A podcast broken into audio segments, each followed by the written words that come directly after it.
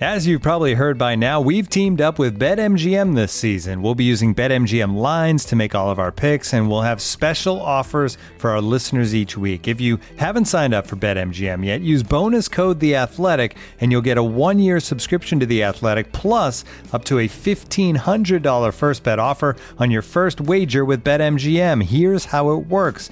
Download the BetMGM app and sign up using bonus code The Athletic.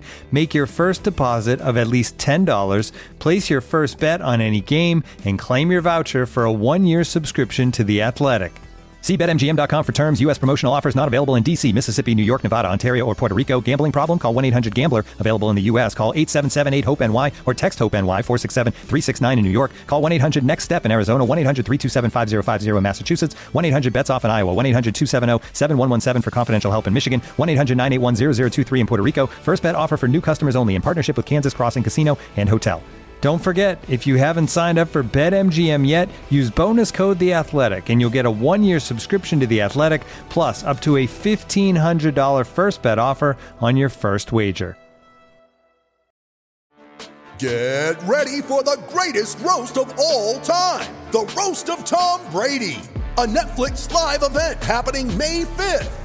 Hosted by Kevin Hart, the seven time world champion gets his cleats held to the fire by famous friends and frenemies on an unforgettable night where everything is fair game. Tune in on May 5th at 5 p.m. Pacific time for the Roast of Tom Brady, live only on Netflix.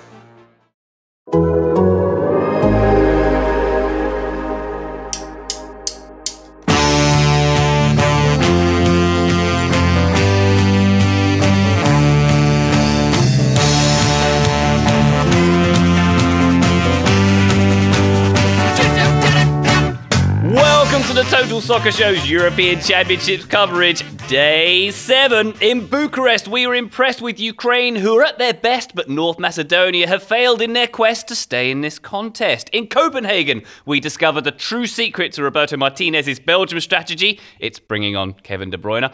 And when two tribes go to war, the Netherlands tend to score against Austria. Austria. Yes, Frankie said relax as the Dutch turned it oh up to the max. That lovely tune. Yes, oh my god. That one comes oh. because we learned on the commentary of this game, Netherlands against Austria, that Frankie de Jong was named after the 80s pop group Frankie Goes to Hollywood. That is mind blowing. Lots of other mind blowing stuff coming on this podcast. My name is Ryan Bailey, and joining me today is the Total Soccer Show equivalent of Kevin De Bruyne. We're lost without him. Taylor Rockwell.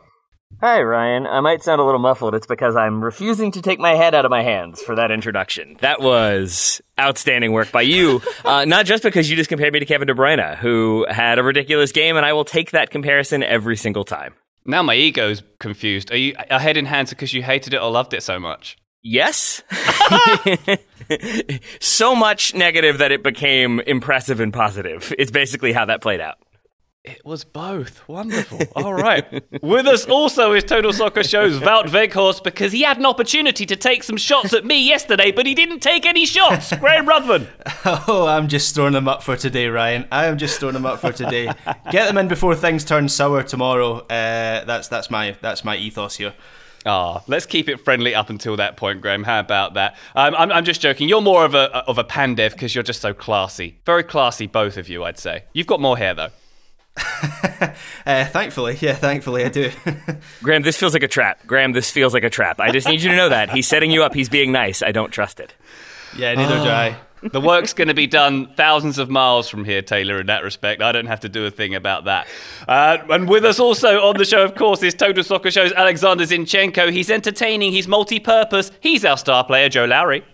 Oh, Ryan! If only I had the left foot of Alexander Zinchenko, my uh, my life probably would have gone very, very differently to this point. Hold on. If if Joe is Zinchenko and Taylor is De Bruyne, this isn't going to work because you never see them on in the same room and certainly not on the same podcast. I mean, you don't see us right now, do you? Maybe it's just like Joe doing two different voices. He's gotten really good at doing an impression of me, and I've gotten really good at doing one of him, and we just trade off uh, duties.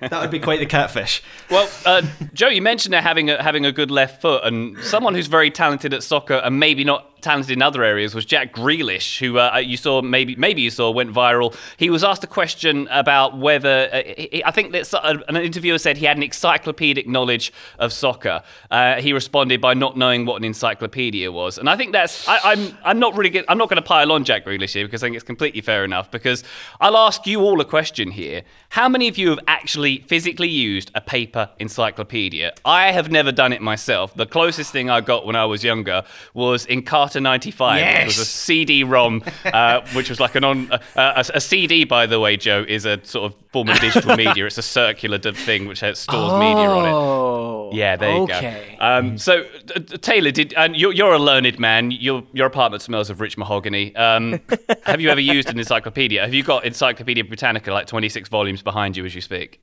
I do not. I did at one point in my life. My parents bought a set from a traveling uh, salesman, so we had them up until I think. Well, we had them for like most of my life, but I think I stopped using them around elementary school. Maybe middle school is when I had to to use them for like various reports that we had to do, and I, and I remember them being very specific knowledge. The internet is definitely good for broader knowledge, although sometimes maybe too broad. I don't understand why they why when encyclopedia is not allowed to be sold in shops. Why were they sold by traveling salespeople? I, I guess because it's like such a set that you have to like have them shipped, but But Sans that would reason make- you could do that, that- from a store. I don't really Yeah, know. I guess no one goes like- out looking for encyclopedias. Is my answer. It seemed like there's more logic to have them in a store, so you don't have to carry around the set. Um, does that mean the salesman's walking around carrying huge books? That doesn't sound very practical for him as well. It does That's sound. what I I was, mean. gonna, I was going to call it up, um, Taylor, because it does sound like the most American thing in the world. Did the man like open the white picket fence to your uh, suburban house before he st- tried to sell you these books? Maybe. How about What's you, it to Joe? Joe, encyclopedias. I I have used an encyclopedia. I have some relatives that have the complete set. I don't think they bought it from a traveling salesman, but I could be completely off on that. Uh, but but they don't really play too big a part in my life anymore. I was more of a thesaurus guy as a kid. You know, thesauruses are where it's at. Everybody. They are, they are. As a fan of wordplay, I'm with you, Joe. Uh, uh, Graham, you, you, you did that little excited gasp when I mentioned Encarta. Yeah, I used to love Encarta. it's probably a very uncool thing to say, but I I, I thought that I thought Encarta was great. I remember when we had to do homework when I was in um, i- i- in my younger years, and you were asked to research something, and every single person came in with the same two sentences from Encarta, which were describing the thing we had to look up. Uh, was Encarta a thing out here, Taylor? Yeah, I think so. I, I feel like I remember that as well, and I remember that being the the like height of technology. That instead of having the twenty six books that were all like fifteen pounds each, you just had it all on the computer, and that was mm-hmm. very strange and seemed odd, but was pretty awesome. I do, I do feel bad for Jack Grealish though, because we've talked about this weirdly on the show recently, and I still don't know the term for when you have like a, a term that still exists, but the thing it's referring to like no longer does. It happens a lot with phones and dialing mm. and dial tones and things like that. Encyclopedias feel like that as well. I'm not really surprised that Jack Grealish doesn't know what they are. If the interviewer said you are you have a Wikipedia-esque knowledge, There I think that would have been much fairer contest, wouldn't it? I'm, I'm with you there, Taylor. I'm with you. It's, it's he's an- he's big on Wikipedia, the Star Wars one. But yeah, I think that would have worked for sure. oh boy, yeah. Okay, let's. Uh, yeah, I threw Anyway. a Ryan Bailey curveball at you. Now you don't know what to do.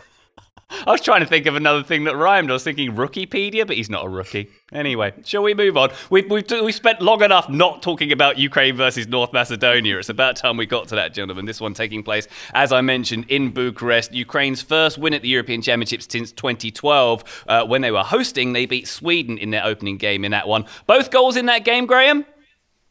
Andrei Shevchenko, that's right. Uh, they've lost six straight Euro games uh, since that one, since getting to this win. Uh, North Macedonia, as I mentioned, meanwhile, are the first team officially out of the competition. First half goals here from Andrei Yarmolenko and Roman Yaremchuk uh, sealing the win. Uh, Graham, I'll come back to you. This one was a lot of fun. It was more fun than I expected. Yeah, it was. And for me, this was, hear me out on this one, this was major tournament soccer at its peak. It was Ukraine versus North Macedonia at 2 pm at the UK time on a weekday, a game that you would never nor- normally watch. Um, and it turns into a bit of a spectacle and has you cheering for a team you'd you'd barely be able to pick a player out of a police lineup before the tournament. By the end, you're cheering for them, and and really that's what major tournaments are all about. And and it started off quite poorly for North Macedonia, despite the fact actually I thought in the first half their defensive shape was was was pretty decent, but it, after a while it, it became kind of the the Yarmolenko and the the Yaremchuk show.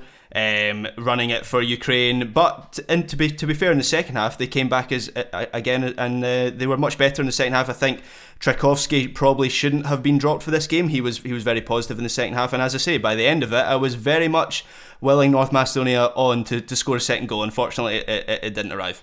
Yeah, you're right, and they were much better in the second half, but ultimately, you could see they weren't of the quality of other teams this tournament. I think they, you know, misplacing passes, a few poor touches, and Taylor, the defending, wasn't the best on either of those goals. No, I mean I think they were they were caught in a couple different mindsets uh, with with at least the first goal, probably the second one as well, of trying to sort of keep the, the mid block they were going for, but have a little bit of the positional fluidity. But I think that did mean that when they got stretched, they got very stretched, and when uh, and when Ukraine were able to play quickly, I think they played right through them uh, early and often. And that was, I'm with Graham, sort of, uh, it was a, an even opening uh, segment of the game that I think quickly became all about Ukraine. And then it was difficult for North Macedonia to come back from that one. But yeah, usually you want to track your runners. That is a good thing. I understand, like, hoping the offside is going to be there. But with VAR, there's no real reason to like hold up and assume it's going to be there because either it will or it won't, but it's going to get caught. Similar to getting a yellow card for complaining, which did happen in the Netherlands Austria game. It's like there's no real point in complaining to the referee about an, an offside not being given or being given because the VAR is going to be there. There's no there's no point in getting a card when computers are just going to fix everything. Joe, your thoughts on North Macedonia and the fight they put up in this contest and indeed in this tournament so far? One thing I was wondering, and maybe you have some perspective on this as our Finland expert, Joe, who's better? Who's better quality out of those two teams? Ooh. That's a great question, Ryan, because from a from a bird's eye view, there are a ton of similarities eagle owl between how these teams. Yeah, from an eagle owl view, from from Booby's view, right? We see the three five two, the five three two for both of these teams, right? They're they're both underdog teams coming into this tournament. Uh, they haven't really been at this stage. They're both playing mostly defensive. I I think North Macedonia has been a little bit more impressive so far, and Finland obviously get that win, but there's the whole cloud around that opening game against Denmark, and, and so Finland are, are much more likely to advance, given that North Macedonia can't advance at this point. But I've liked what North Macedonia bring to the table. I I love Alioski as that left wing back. I think he brings so much. I've really enjoyed Elmas, and, and I agree. I think it was Graham who said that that Trajkovski should have started further up the field, and, and he come he comes on in the second half, and Elmas can then shift a little bit deeper and get more touches. But I like Elmas. I've liked Bardhi as well in midfield. I think they bring a lot, and and the fact that they started this game trying to go toe to toe with Ukraine, who are one of the more expansive teams, at least among the smaller ish nations in this in this tournament, historically speaking. I think the fact that they went out and tried to press aggressively for the first 15, 20 minutes out of that 5 3 2, I, I, give them all that credit for that. And I genuinely enjoyed watching them in these first two games. Uh, Graham, I want to get to Ukraine very shortly, but we've buried the lead with North Macedonia. You know what I want to talk about, don't you? Go on, tell us Is about it. Perhaps the the cone training drill before yes, kickoff. Exactly. I mean, if they want to have fun at a major tournament, then I say we let them. But from a footballing perspective, I'm not entirely sure what what what that is giving them. To be quite Wait. honest, um, I was waiting for them to break it open in the last uh, break open that tactic in the last ten minutes, but unfortunately that never happened. So I missed this. Be, what, to be what clear, this, this is yeah. I'll, I'll, explain. They had uh, training cones. They turned them upside down, put a ball inside the cone, and they'd run along. And the object was when they reached the end of their run to throw the balls in the air to each other and switch balls in the cones. That was That's it. awesome. That's awesome this is where I'm going to interject to say that uh, I used to coach uh, for a, a, organization called Soccer Shots here in the U.S. Mm. Uh, like they coached anywhere from like two year olds up to I think like ten year olds, uh, and that was a drill that we would have like the three year olds do, like to, to practice coordination and timing and teamwork. So three year olds and North Macedonians, uh, I guess, both good at very very good at making ice cream cones, which is what we would tell them to do. That's exactly ice cream cone is the look, and I figured it was like a concentration thing. It was like a switch your brain on bit of fun, which um, mm-hmm. you know England ride on blow up unicorns in swimming yeah. pools to get that kind of thing. I think so. I, I, can certainly appreciate that. Taylor, let's let's talk about Ukraine though. Okay. Um, lots of pressure they applied in the first half, backed off a little bit in the second half, and let let um, Macedonia in a little bit more, didn't they? Inviting the pressure a bit, but overall, entertaining. Yeah, and I think also an important performance, not just because they get the win and the three points, but because for me, I had some questions about the team or specific players like Bushchan, the goalkeeper. I did not think had a very good game against the Netherlands. I think you could hold him responsible for all three of the goals if you really wanted to. And in this one, instead, he seemed like a very reliable shot stopper for the Ukraine, mm. and that was the thing they needed. And I thought he made some big saves. I thought Stepanenko in the middle w- was a nice change, and he did very well. I thought Malinovskyi out wide also uh, had an influence, but it was the kind of players that we saw previously once again uh, having a very big influence, Yarmolenko being one. And Zinchenko, though he doesn't get on the score sheet, though he doesn't get credit for an assist, you can see, and I would say there's a couple players in this tournament who are like this. You can see the influence of playing under a manager like Pep Guardiola, specifically Pep Guardiola in his case, just how fast he plays, how quickly he plays on the turn, how often he's checking his shoulder and looking for things.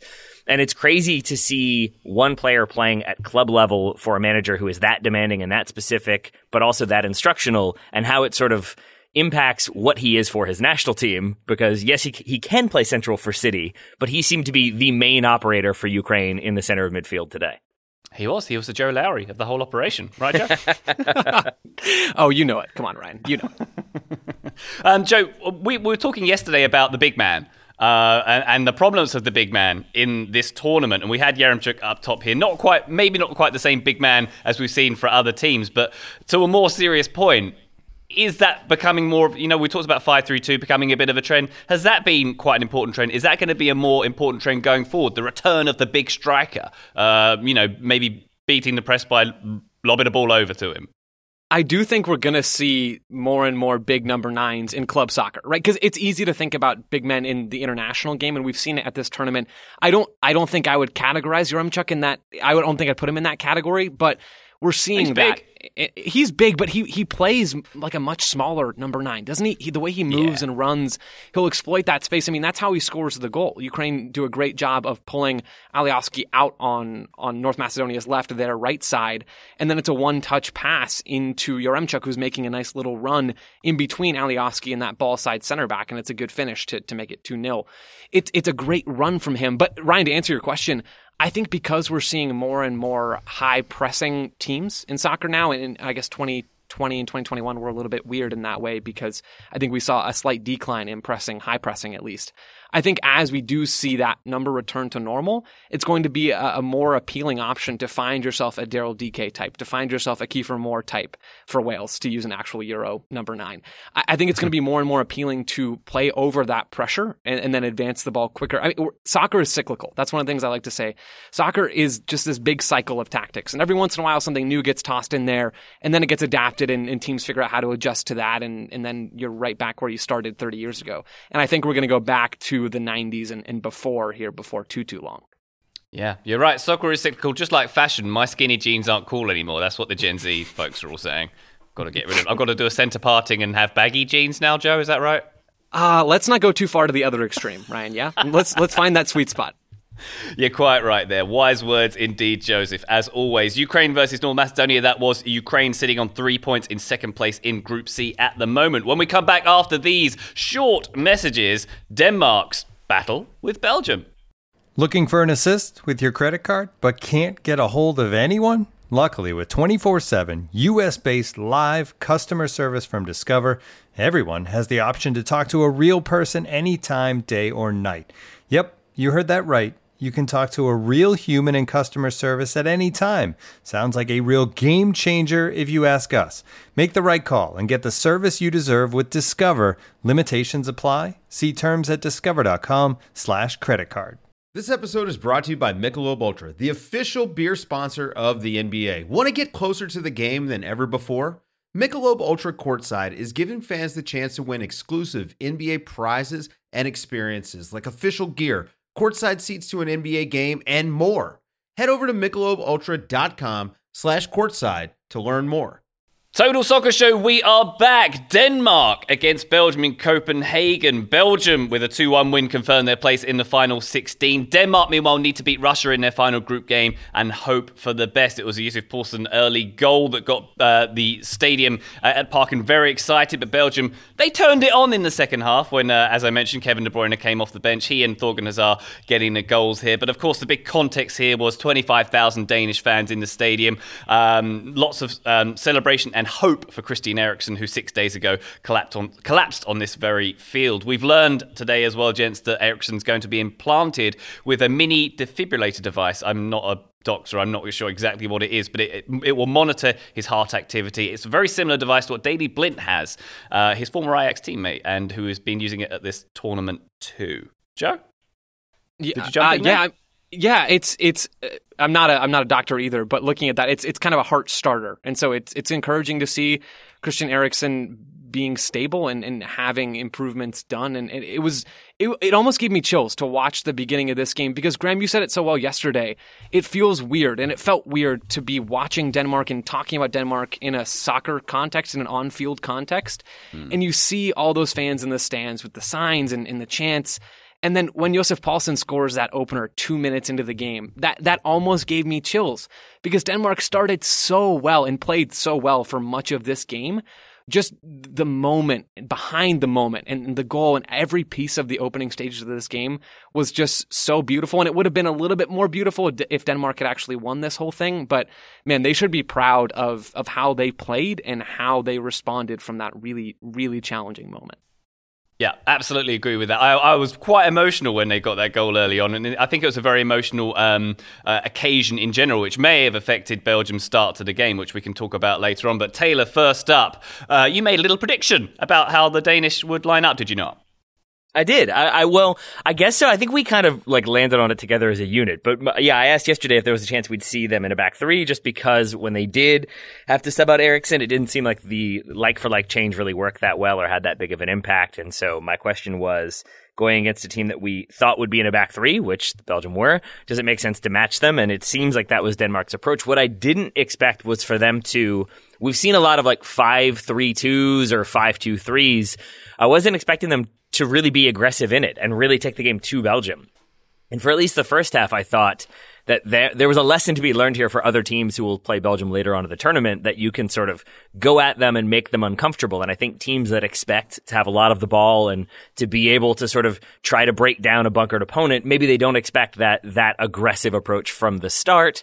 And then that sort of went out the window because then they introduced what Kevin De Bruyne and Eden Hazard and Axel Witsel, and it felt a little bit like, oh, that's all you have to do then. That's how you you deal with that onslaught is to just bring on some world class players and then you find a way to win. Yeah, that was quite a good bench, really, wasn't it, from Belgium? I think they did okay there. Yeah. Uh, um, before we move on to Belgium, Graham, your thoughts on, on Denmark and uh, and their rousing first half, certainly. Yeah, I, th- I thought the intensity that they played um, with from the start was was so impressive, and and the goal. I know we've spoken about the emotion of the goal already, but it really felt like that stadium and that team needed that that moment, just that mm. sort of release of of energy. I felt like that that almost helped I mean, obviously it helped Denmark play because they're 1 0 up, but I, I, felt like it almost helped them play a little bit better because they needed that release. But I thought Belgium from the start, they looked really shaky defensively in the first half. Any Denmark ball into the channel was was dragging Alderweireld or Vertonghen out to, to places where they where they didn't want to be. Um, and to be honest, even in the second half, um, I thought obviously Belgium bring on their their big hitters. Um, and, and you know it's a bit unfair of Belgium to play Kevin De Bruyne for a full 45 minutes. I mean, come on, Belgium, chill out. Um, what he can do in 45 minutes is quite incredible. but even even their game plan in the second half, I thought they, they pretty much did what they could have done, if you follow me, to stop Belgium from, from getting turned.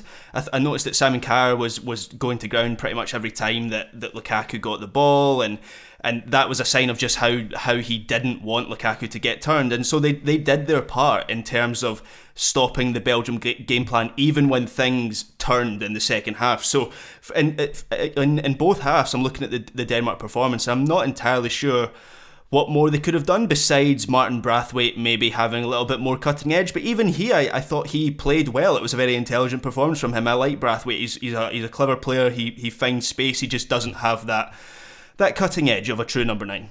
Graham, the only thing I would think is that, like, like because I had in my notes, and this is maybe a little bit nitpicky, is just that anytime a team go like change up their approach and are a bit more aggressive, are a bit more pressing, the question for me always becomes can they keep doing that? And when they can't, how do they change their approach? And I think there were moments uh, like is it Voss who get yeah, Voss gets that yellow card in the second half and has to be substituted off. And that for me was an interesting moment because in the first half and even earlier in the second half, he had made a lot of sliding challenges that were high risk, that were sort of like if he gets this wrong, it's going to be a booking immediately but I'm pretty much every single time in the first half he he landed those. Then he stops doing that that in the second, and then he gets the yellow. So nitpicky maybe, but the only thing I could say is like maybe be more fit and be able to kind of keep that intensity up because otherwise Yeah. Belgium will eventually have the talent to play through. Um, we learned from the commentary in the in the Dutch game about Frankie de Jong's name origin. We learned in this game, well, I certainly learned that Martin Braithwaite deals real estate in New York and New Jersey. Did anyone, did anyone else know this? I I looked it up. He's got some uh, uh, um, some relatives who do real estate out here, and, and I think in Philadelphia he's working on a project as well.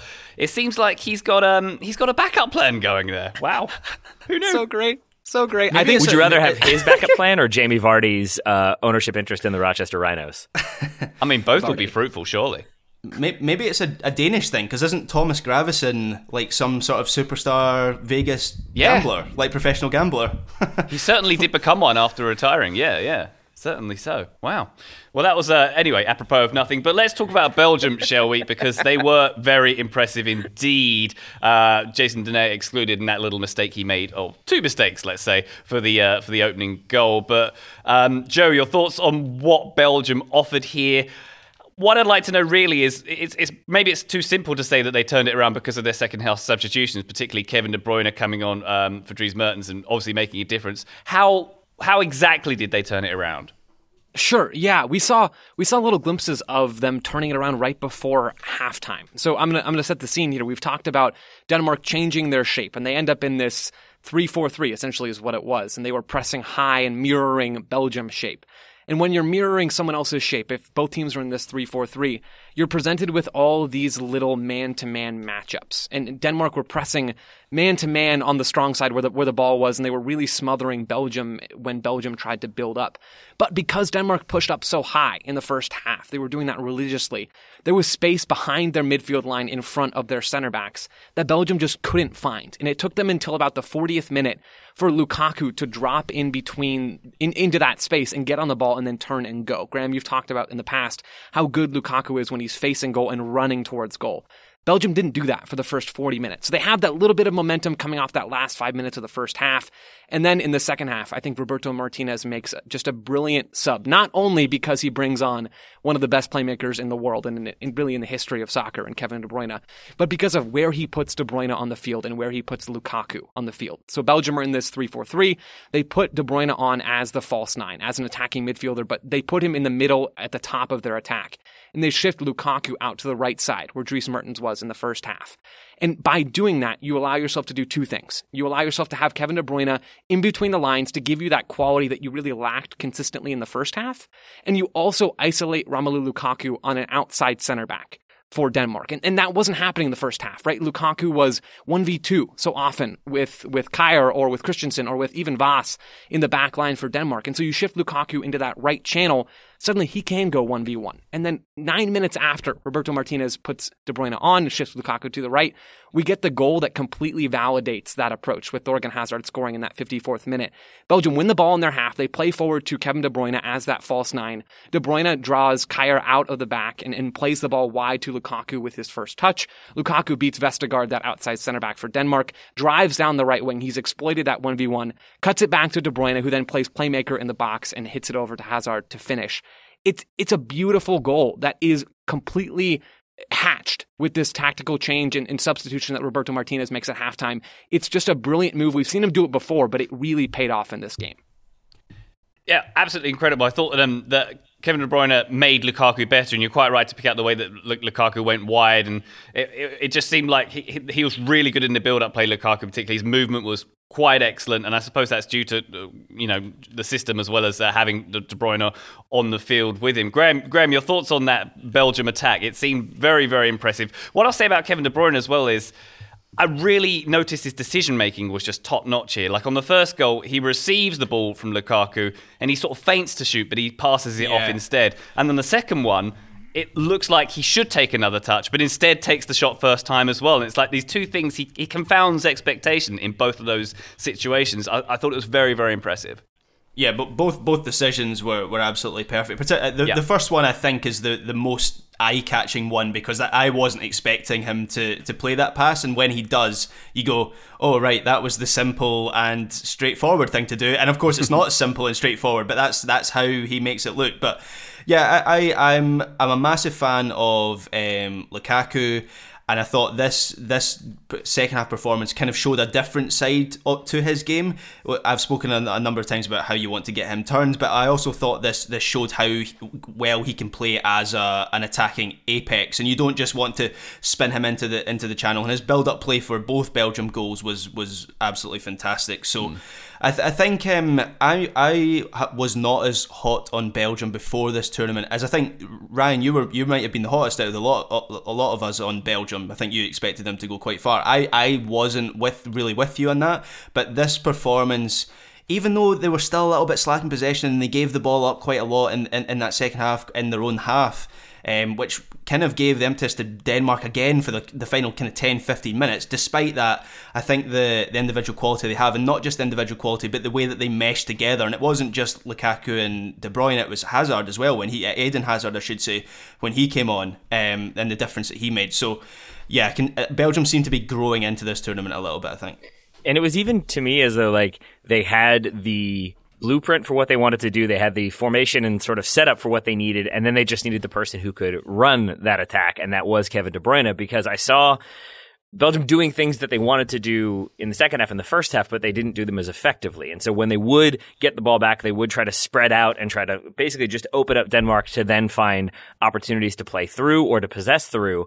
But those weren't really happening. And, and instead, what I saw was Belgium slowing down and really evaluating their options. But that lets Denmark drop in a little bit more. And in the second half, like the prime example would be, I think, the assist for, or the assist for the assist for the assist for the first goal when Kevin De Bruyne plays in Lukaku for the break in the beginning. It is him. I think it's one of those like one touch passes that the ball is, is coming to him. He has his back to the field, but he somehow hits it first time going the opposite direction. And that sort of, I think, threw off Denmark completely, but also was the type of verticality and directness that was missing in the first half that sort of exposed Denmark and made them have to drop back really quickly. And that's when mistakes start to happen once you've got your defended, defended, blah, once you've got your opponent, let's go that route, uh, scrambling. That's when I think further opportunities will be presented. And then if you can exacerbate some of those little moments like Kevin De Bruyne does with one touch to sell two defenders, you're going to open up space elsewhere. And that's where the goal comes from. So yeah, Kevin De Bruyne, very good. Belgium, very good. Romelu Lukaku, also very good. Uh, that's my overall summary for Belgium. I think that's a pretty fine summary. And to double down on what Graham said, yeah, they, Belgium were my pick to win this. I think when we did the previews, I, I still think I stand by that. What I'm interested in is, is uh, something I'm interested in with a number of teams. One we're going to discuss next as well is how their frailties are exposed when they face a higher caliber team in the knockout phase. And I'm- with and I'm with, surprised. I just had to clarify. I just had to add. I'm really surprised that that was what you agreed with from Graham because taken out of context, Graham did just say that uh, out of the lot of us, you were the hottest. I, I realised that when I was saying that. I realised that if anyone was running one of those out of context Twitter accounts, but So for Total. Soccer Show, then that, that, that was going to do some numbers. well, if they weren't running one, they're running one now, Graham. All right, when we come back, uh, we're going to talk about the Netherlands against Austria. Back shortly. This episode is supported by Season 3 of FX's Welcome to Wrexham. Celebrity owners Rob McElhenney and Ryan Reynolds' small town Welsh football club has finally been promoted into League Two after 15 seasons in the National League. Dedicated staff and supporters celebrate the city's return to glory while bracing for the newfound challenges that come with being in a higher division. Will Wrexham AFC stand up to the challenges and rise again into League One? FX is Welcome to Wrexham. Catch all new episodes Thursdays on FX. Stream on Hulu. This episode is brought to you by Michelob Ultra, the official beer sponsor of the NBA. Want to get closer to the game than ever before? Michelob Ultra Courtside is giving fans the chance to win exclusive NBA prizes and experiences like official gear, courtside seats to an NBA game, and more. Head over to michelobultra.com slash courtside to learn more. Total Soccer Show, we have returned. We are talking about the Netherlands battle with Austria in Amsterdam. This one finishing 2 0 to the Netherlands. They are now joining Italy and Belgium in the knockout stages. It's official.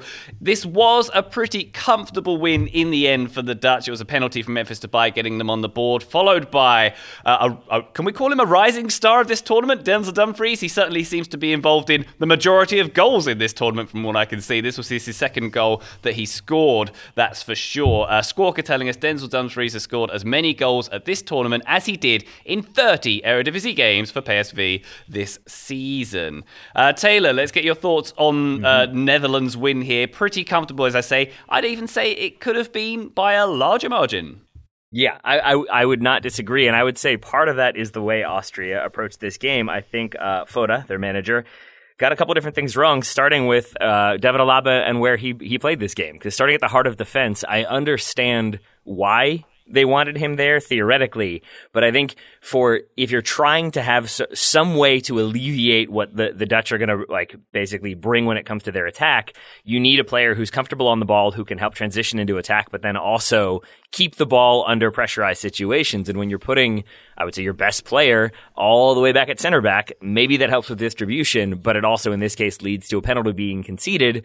Not necessarily saying that that's David Alaba playing out of position or anything like that, because obviously he can play center back, but when I saw him at the heart of the defense, it told me right away, okay, so they're not going to have nearly as much attacking presence as I would have hoped for. So it does seem like it's going to be more of a bunker and then counter situation. And that felt like it was always going to favor the Dutch, who for their part I thought just played a very good game from mostly start to finish. We had more of those instances of players being subbed off and maybe some chances that shouldn't have been there uh, for Austria because the Dutch were trying different things or sort of maybe we got a little bit selfish near the end, some of the players. But I thought their overall collective approach, especially in the first half, it did feel like once that first goal went in or once that penalty was given, that was all she wrote. Joe, Frank de Boer masterclass, right? Right? Yeah?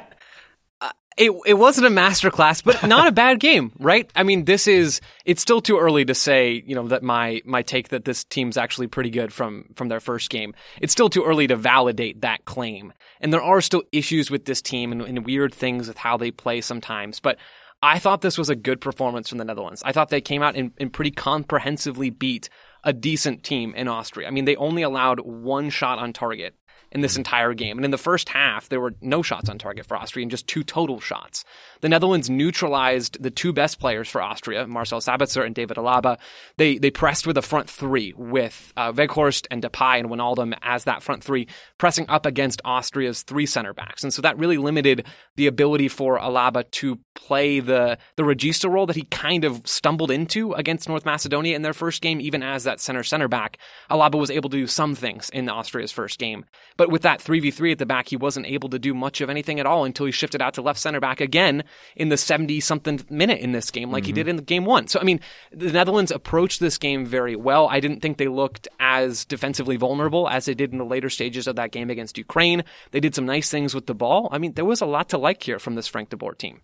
Joe, they were. Was it just me, or were they playing on the counter a bit more than I'd expect from the Netherlands as well? Yeah, yeah, they didn't dominate the ball totally in this game. I mean, they had 47% possession, so they didn't even have the majority of the ball. And part of that's due to game state, right? When you go up early in the game, then you don't need to have as much of the ball, and then you go up by another goal later on, and, and then you really don't need to have as much of the ball. But I think this team is flexible in that they have the personnel to break down a block. I think. I'm not entirely sure about that yet, but they have Wijnaldum and De Jong and Depay who are all really good in tight spaces.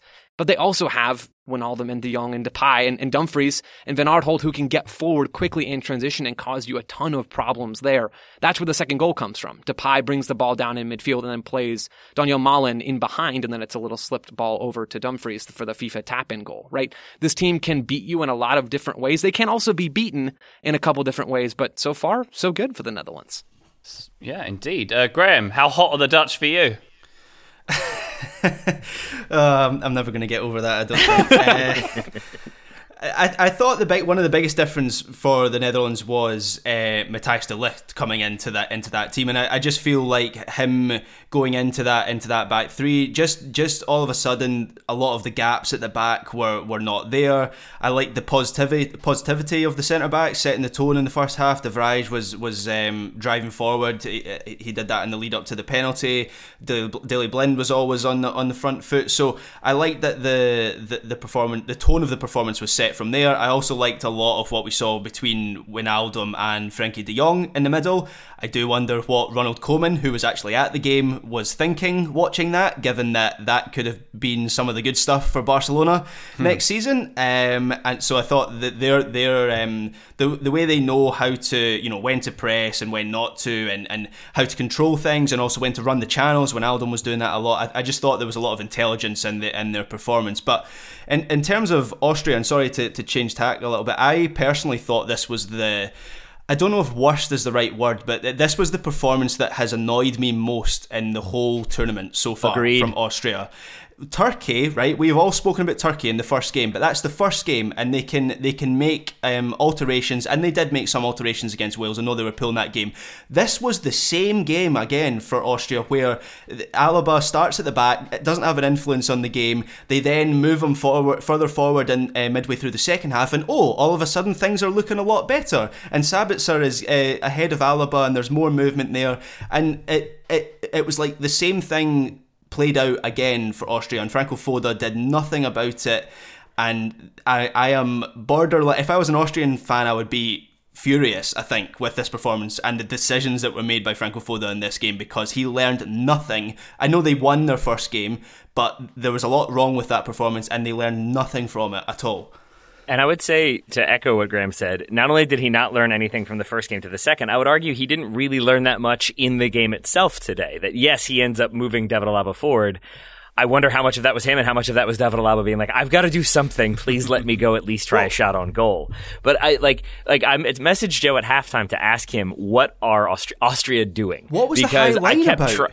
What's that? Very high. The, the, high line. What was, and you know, I can understand maybe if you try that for the first half and go, okay, that didn't work. But then yep. Donyell Malen comes on after, what is it, 65 minutes? And uh, Netherlands score their second goal from an Austria, uh, like an, ex- an insanely high Austrian defensive line. What is going yeah. on? And especially against the team that we've already been talking about with the Dutch, who have pace on pace on pace to be able to punish you if you want to do that. But then, like, even their shape was, I think I had it as like sometimes a 3 5 2, sometimes a 5 3 2 sometimes it was like a three one three two or like one. It was a strange series, and and I think what it came down to was they were trying to uh, spread out a little bit because I think they were Joe. This was your point that I'm stealing now. The Dutch will man mark on occasion, and I think like I saw Frankie De Jong, especially in the second half, sitting on Sabitzer a bit more, and so then Sabitzer would move to try to open up or try to pull Frankie De Jong out. But that does two things theoretically it opens up space for somebody else to, to, to then attack. But if that player isn't attacking it, which I would argue Austria were not, it has taken some of your best players completely out of the play, and then you're not uh, capitalizing on that. And in contrast, what I saw from the Dutch, and maybe the reason why they didn't have as much possession, is similar to what I already said with Belgium. That when they would get the ball, sometimes they were slow in the build-up, sometimes they wanted to possess, but oftentimes I saw them spread the field, and that left Frankie De Jong sometimes unmarked in the middle, sometimes in a one v one scenario, but he could easily turn and play that ball forward. And then there were the kind of patterns and sequences we would expect from a team like the Dutch where when a ball goes to one player's f- like feet, somebody else shows, and then somebody else takes the the spot of that player who just moved. And there's those sequences there that just you could see the difference in what the Dutch were doing to what Austria were trying to do. And I never saw Austria really disrupt that or really cause that many problems to it. And and so Ryan, to go all the way back to your initial point, like this could have been much much worse. And that's where I come down with Graham as as thinking this wasn't a very good performance from Austria at all. Also confused because Derek Ray, who is doing the commentary here in the U.S., began this game by saying, uh, we're watching two of the best teams in this tournament, which is not what I would have said about Austria. So maybe that was just him overhyping, but maybe that influenced it. But I was like, all right, maybe it's two of the best teams. Let's see what happens. And I did not see one of the best teams in this tournament.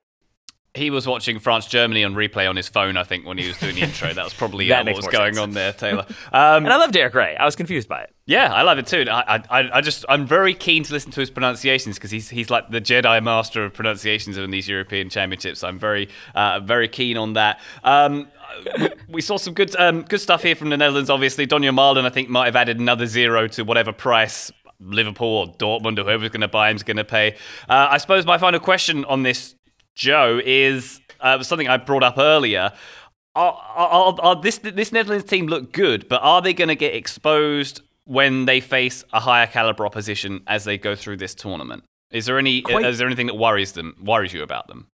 Yeah, yeah, there are little things that worry me. We've talked about the man marking nature of how they defend sometimes, and Austria aren't this possession team who's going to break that apart, and they, they really struggle to find space, especially for Sabitzer, really their attacking playmaker on that left side. They struggle to exploit that man marking for their own benefit. There are teams in this competition who will do that. If you come up, I don't, I don't know what the, the map of this tournament looks like in the knockout rounds, but if you come up against a Belgium or against a Spain or, or, or a number of other teams, that's that's hard. That's hard to to come back from that. You can be burned when you're man marking in that way because I don't know that the Netherlands are especially good at man marking against a high caliber team. My other concern is I, I mentioned before how I think they can break through a lower defensive block, but I'm not totally sure. Ukraine don't play a low defensive block, and they certainly don't do it at a Sweden level or anything like that. And, Austria don't do that either. So we are yet to see the Netherlands in this tournament be able to break through a low, compact, disciplined defensive shape and actually create chances and score goals. So uh, two two real question marks for this team right now that we could see we could see them struggle to to actually accomplish those things later on in this tournament. I would I would add one more thing, Joe, uh, and it's basically just Nathan Ake, uh, and I want to like like like focus on him for a second because it reminded me of it's like a little kid. No, the better one would be Michael Scott. Michael Scott in the hmm. office, like dunking on the lowered rim and thinking he's like awesome, and then they raise the rim and suddenly you realize like maybe he's not that good. And Nathan Ake is an excellent footballer, but in this game, especially in the second half, and maybe it was a situational thing, but I saw him slow down on a couple different occasions and really kind of take extra touches and look for look for passes and look for passes and then go on a dribble and then look for a pass again and then eventually lay it off. And also at times he was receiving the ball without really checking and making sure that he had time to settle and turn. And again, uh, to Joe's point, against Austria, maybe you can get away with that. Against a team that's going to press as a more cohesive unit or try to disrupt that or maybe even try to isolate Ake and recognize that he can be got at, that would be a thing that I think maybe, maybe it's just this game and there was a little bit of looseness near the end, but I would, if I were playing them in the knockout round, go at him and see what happens. To be fair, I think Ake's played as many games in this tournament as he did for City last season, or thereabouts. Let's be fair to him. I forgot he was at City. Yeah, yeah. He, yeah, we got a little reminder, I think, towards the end of the season that he existed. And another one here, a pleasant one, of course. Uh, Nathan Ake, good player, as Taylor mentioned. Uh, the Netherlands, of course, getting the win there 2 0 over Australia. That guarantees them passage to the next round, which will infuriate Austin Powers' father, played by Michael Caine, in Goldmember, of course. He's uh, he's not a fan of the Dutch, as we know. Shall we uh, take a quick look ahead to tomorrow's games, gentlemen, in Group E, starting off the day? Uh, Joe Lowry's alarm clock's going off bright and early for Sweden against Slovakia. Um, this is one that I might not have been savouring before the tournament started, but seeing how Slovakia are better than I thought they would be, uh, Graham, I'm, I'm actually quite up for this one. Yeah, and and I think Sweden as well. I want to see. I, th- I know that they offered very little in an attacking sense against Spain, but I I, I thought they, they made a decent start to the tournament in terms of their organize organisation and everything. So.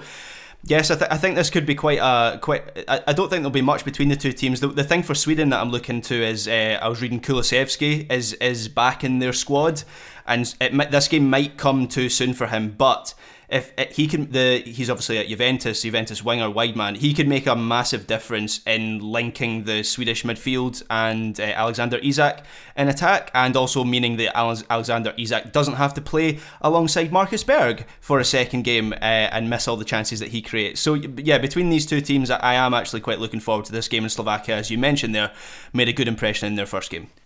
Yeah, although now I say that, I think Slovakia need pretty much one point to guarantee passage, and against Sweden, maybe Oh no, Sweden need more points than that. Maybe they'll go for it a bit more. We'll see how that one pans out, gents. But the other game, uh, the mid- the middle game tomorrow, uh, it's the derby of teams I've confused with one another since 1996. Croatia against the Czech Republic. Taylor, your thoughts on that one? Uh, first of all, me too. Uh, so no judgment there. Uh, this is another really interesting game for me, and it's like a double scale tipper because we get to find out if Croatia are bad or if England are very good, and we get to find out if the Czechs uh, were that good or the Scots were that poor. Uh, because I th- I still feel like Croatia have a lot of talent and can be a very good team that could make a run in this tournament. We saw enough from the Czechs against Scotland to have some thoughts on maybe they can be more like of a surprise team, and they do seem like they're coming in with a game plan that makes sense, including scoring from midfield, which is always a positive thing. Uh, but I, am going to be paying special attention to Croatia because I do think they will make uh, some changes. Uh, and I have a feeling, much as it pains me, from what I have read, there's enough sort of like, and this could happen, and this could happen from a number, a number of different sources that makes me think it will happen is that uh, Brozovic is likely to be dropped or could be dropped. And that would mean a double pivot of Mateo Kovacic and Luka Modric. So then you've got Modric deeper on the ball more regularly. And I think that can only be good things for Croatia. That probably means Nikola Vlasic takes his, his spot more central. And I think we will see a little freshening up of the Croatia squad. And then maybe we see what they look like in 2018, or maybe we see more of the same and we get some answers to that one. And I think for the Czechs going up against, no disrespect to Graham Scotland, but a, a stronger opponent that doesn't have one of its key players injured, I think will also tell us even more about the Czechs. Graham, you just called Croatia stronger than Scotland. Did you hear that? I did hear that. I did hear that. But I, I can't have any complaints. They won the game that mattered, despite the fact we've beaten them twice in the last 12 months. But anyway. I'll I tell you, let's medicine. just make it this: whichever team more recently went to a World Cup final, we'll say is the better team. How about that? okay, so not the USA then. I said final, not finals, Graham. All right, okay, Jerk. Sorry. well, um, Taylor, you, Croatia against Czech Republic, the uh, midday Eastern game tomorrow. You were using that as a barometer to decide um, if England are bad or good and Scotland are bad or good. Yep. There's another game coming later where we can get an opinion on that as well. Uh, 3 p.m. Eastern, the big one, certainly for at least 50% of this podcast. England, uh, second win in the European Championships over Scotland in my lifetime, coming at 3 p.m. Eastern tomorrow. Graham, how are you feeling about this one? Because uh, I, I feel like your opinion and your thoughts and hopes have changed a little bit, maybe with some recent news as well.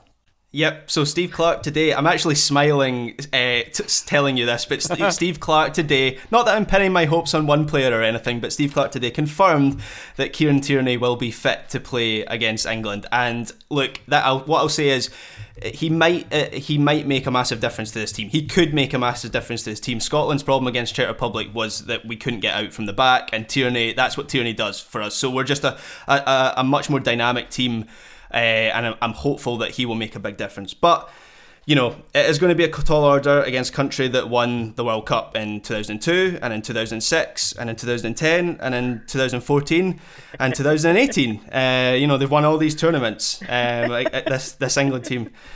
Just but, because you know, we invented it doesn't mean we won it every time, Graham. I don't think right. that's that's not how it works. Okay, didn't you win Euro '96 as well? I think that that one England won that one. No, but seriously, that this this probably is um, England's tournament. Like they are one of the one of the front runners. The only thing that can stop them are Panenka penalties, poorly chosen training bases, winking Portuguese wingers, Phil Neville giving away penalties, home fans booing you, Wags, Glenn Hoddle, Kevin Keegan, Sven Goran Eriksson, Steve McClaren, Fabio Capello, Capello, Rob Green, Germany, ghost goals, and penalty shootouts. But other than that, I don't think you've got anything to worry about, Ryan. Graham just emptied the tank. The tank is on empty. I did say I was saving them up. oh, that was great. Well, oh, I'm glad you used them t- today, Graham, because you might not have, have cause to use them tomorrow. So, uh, congratulations. Yeah, that's why. that's um, why I used them today. so, Gary Lineker is the uh, anchor host of the BBC Match of the Day coverage. Oh, yeah. He is paid more by the BBC than the BBC pay for all Scottish soccer coverage. Yeah, uh, we're aware just, of that. Just a little context for you there about um, who should be put away in their little box after tomorrow's game.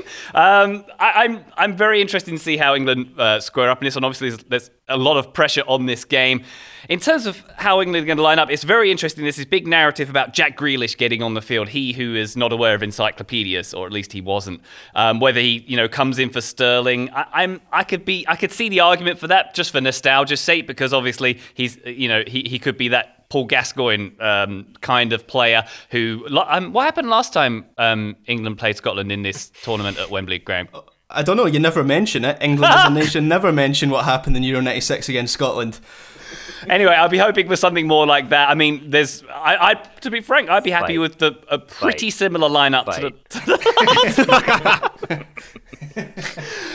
I'd be happy This with is th- th- this is definitely the tensest it's got so far. Oh, uh, we're all I having felt that way when I made an innocuous joke about Scotland and Graham lashed out. But I, I don't know how you guys feel about how England will set up. Uh, but I feel like a pretty similar approach to against Croatia. I would, I'd even, ha- I think that as I mentioned, maybe the two question marks, the Kieran Trippier and Raheem Sterling on the left side. I'd keep them there. Maybe I could see an argument for Grealish. I could see an argument for uh, Luke Shaw coming in there. Anyone feel any differently about how the setup should be? Ryan, I'll ask your opinion. What would you would you play Harry Maguire tomorrow because he is apparently he is fit? Would you start him, bring him on? What, what what's your thoughts on him? How how much do England need him for later in the tournament when things when it gets serious? It's a good question. I, and one part of my mind thinks if ain't broke, don't fix it. And Tyrone Mings did a pretty decent job, I'd say, in that opening game. So why why change things? But at the same time, if Harry Maguire is the first choice, you want to get him in as soon as possible. That's not an answer. It's just saying the two options, wasn't it? I'd say I'd say if he's fit, he almost certainly start. I think Southgate loves him, doesn't he? So uh, I, I think probably he would, right? Ryan, let me let me ask you this then. Like, I, I promise this isn't more shade for Graham. Graham, I promise. But like, w- we're building this up, and it's obviously not just because it's it's Ryan is English and Graham is Scottish, and there is obvi- Wait, obviously really? like a lot of rivalry between the two. But do you think the players? Care about that rivalry, and I'm asking because is there an argument that maybe Gareth Southgate looks at this as we're playing the team that were beaten 2 0 by the team we have to play in the last group stage game, so maybe we will take it a little bit easy and then we'll really go for it against the Czechs. I'm building towards is there a chance that maybe the England players or the England team does overlook this Scotland team a little bit? Or do you think because of the historical connections, the historical relationship, they will be as up for it as they would be otherwise? I think I'd be interested in Graham's view on this as well, but I think the players do appreciate the importance of it because you know there is a there's there's some proximity between these two nations, of course, uh, and I think you know when you're an Arsenal player. You pay attention to the North London derby. You pay attention to playing Tottenham, regardless of who's who St Totteringham's Day or mm. what's happening that season. I think it's still a pretty in, in- important and culturally, Graham, it's it's it's a big deal, right? Yeah, absolutely. I mean, I, I from I can't really speak so much from the England side of things. What how much they I, I always feel like England maybe looks to like Germany or France or Argentina Argentina as a as a as a bigger rivalry, but for, for Scotland, this is this is the big one. I mean, we, we played Scotland. It's we played England in a, in a friendly at Wembley a number of years ago, and, and it was like the biggest Scotland game in a number of years, despite the fact that it was it was a friendly. So from the Scotland side of things, yeah, this this is uh, they'll be going 100 miles an hour at, at this game. For the England side of things, it wouldn't surprise me to see Southgate change things up a little bit and, and rotate a, a few of his options. But the nature of the England squad is it's strong everywhere pretty much. So I think uh, they'll still be pretty pretty good. Yeah, and I don't think I, I think also Taylor to answer your question a bit further. I don't think England takes Scotland lightly by any means, just because of the, the, the weight of the rivalry. And it's I mean we've had the better of the rivalry in, in recent occasions, I'd say, but it's it's not it's this is not a given. This is not Scrappy Doo being held back. Let me at him, let me at him. It's, they're not they're not the little guy here. Well, I'm being too nice about Scotland. We're much Yeah, better, but hey. you no, get we my are, point. we are the little we are the little guy. We're the we're the Everton in the Merseyside derby. I think it's like E- Everton always look at Liverpool as their big rivals, but Liverpool maybe look at Manchester United and more recently Man City as but uh, and that's fine to say. Like we we're happy to be Everton. uh, just hope that uh, we're maybe a bit more successful in this rivalry that, than Everton are in their rivalry against Liverpool. and obviously this is the oldest international fixture, so there is a lot of history here. I'm interested, maybe maybe Taylor and Joe, you can have an opinion. Is this how how is how does the US view this from a from a non-biased, from a non-English, non-Scottish person's view? Is it like Brazil Argentina? Do you feel like it's hyped as much as that? Yeah, for me, it's it's it's not really, and this my perspective, I'm sure, is different than Taylor's even, and certainly different than yours. But for me, this is obviously a very historic game with with two teams that go back for a long time. But because it has been one sided recently, because England have much more top tier talent, I don't look at this game as being even really more exciting than really any of the games that we see in the group of death in this tournament, right? In Group F. Portugal, Germany on Saturday, to me, is a much bigger draw than England, Scotland. But I, that's not to say I'm not excited about this game. It's just a different animal for me. Yeah, that's about where I am with it. I think I'm I am definitely very excited for it uh, because I think I like I've I do have more of that interest in the historical, uh, like so, sort of cultural connections and what that clash is going to look like. But I think Ryan, to your original question, like no, because again, no disrespect, but Scotland aren't Argentina and Brazil kind of aren't uh, or England kind of aren't Brazil. So I think wow. it ends up being an interesting one for the historical narrative and for knowing that maybe uh, your fan bases don't love each other. Uh, but I think from an on-field perspective, it feels mostly like England will probably roll this and like, yeah, we'll, we'll, we'll check it out. But I think there's probably not as much of an appointment viewing as the, it's probably the most appointment viewing game of the day but I would say from like an on-field perspective, I don't think that there's going to be a ton of interest in like, will Kieran Tierney be fit? I think there will be on this show certainly, and probably for people who listen to this show. But broadly speaking, I doubt ESPN are leading their coverage with that. Yeah. And I think it's it's a curious rivalry as well because when I look at the other home nations, I like Wales, I like Northern Ireland, I really don't like Scotland, and I think it's I think it's because I just feel like they need to be put in their place. They think they're better than they are, whereas wow. Wales know what they are. Northern Ireland yeah, know what they is... are. We think we think T- we're better than we are. yeah. Are you kidding me on? it's tough to see why most of Europe doesn't like the English right now. Uh, I mean, there's plenty of non-soccer reasons for that, Tate. That's for sure. That is for sure. Whatever do you mean, Ryan? Uh, it's it's still strange to me that you guys are uh, competing in the Euros. It, uh, don't make me cry, please. Not today. Not today. I'll save my tears for tomorrow. Um, anyway, I think that's just about enough. We've run quite long on that. I think I've, I've wound Graham up quite enough in the last few minutes. I apologise for that, Mr. Ruthven. Uh, in the meantime, Graham, thank you very much for your time. I look forward to our little post-game chat tomorrow. Yes. Good luck. Not really, but oh, that was a very forced handshake there, Graham. Thank you very much. Taylor Rockwell, pleasure as always, sir. Uh, I certainly hope nothing bad happens to you or your family. I'm doing my Graham impression. Uh, thank, thank you, Ryan, and best of luck to you both tomorrow. Joe Lowry, amazing as always. Thank you, sir. Uh, thank you, Ryan. It's coming home. Bye.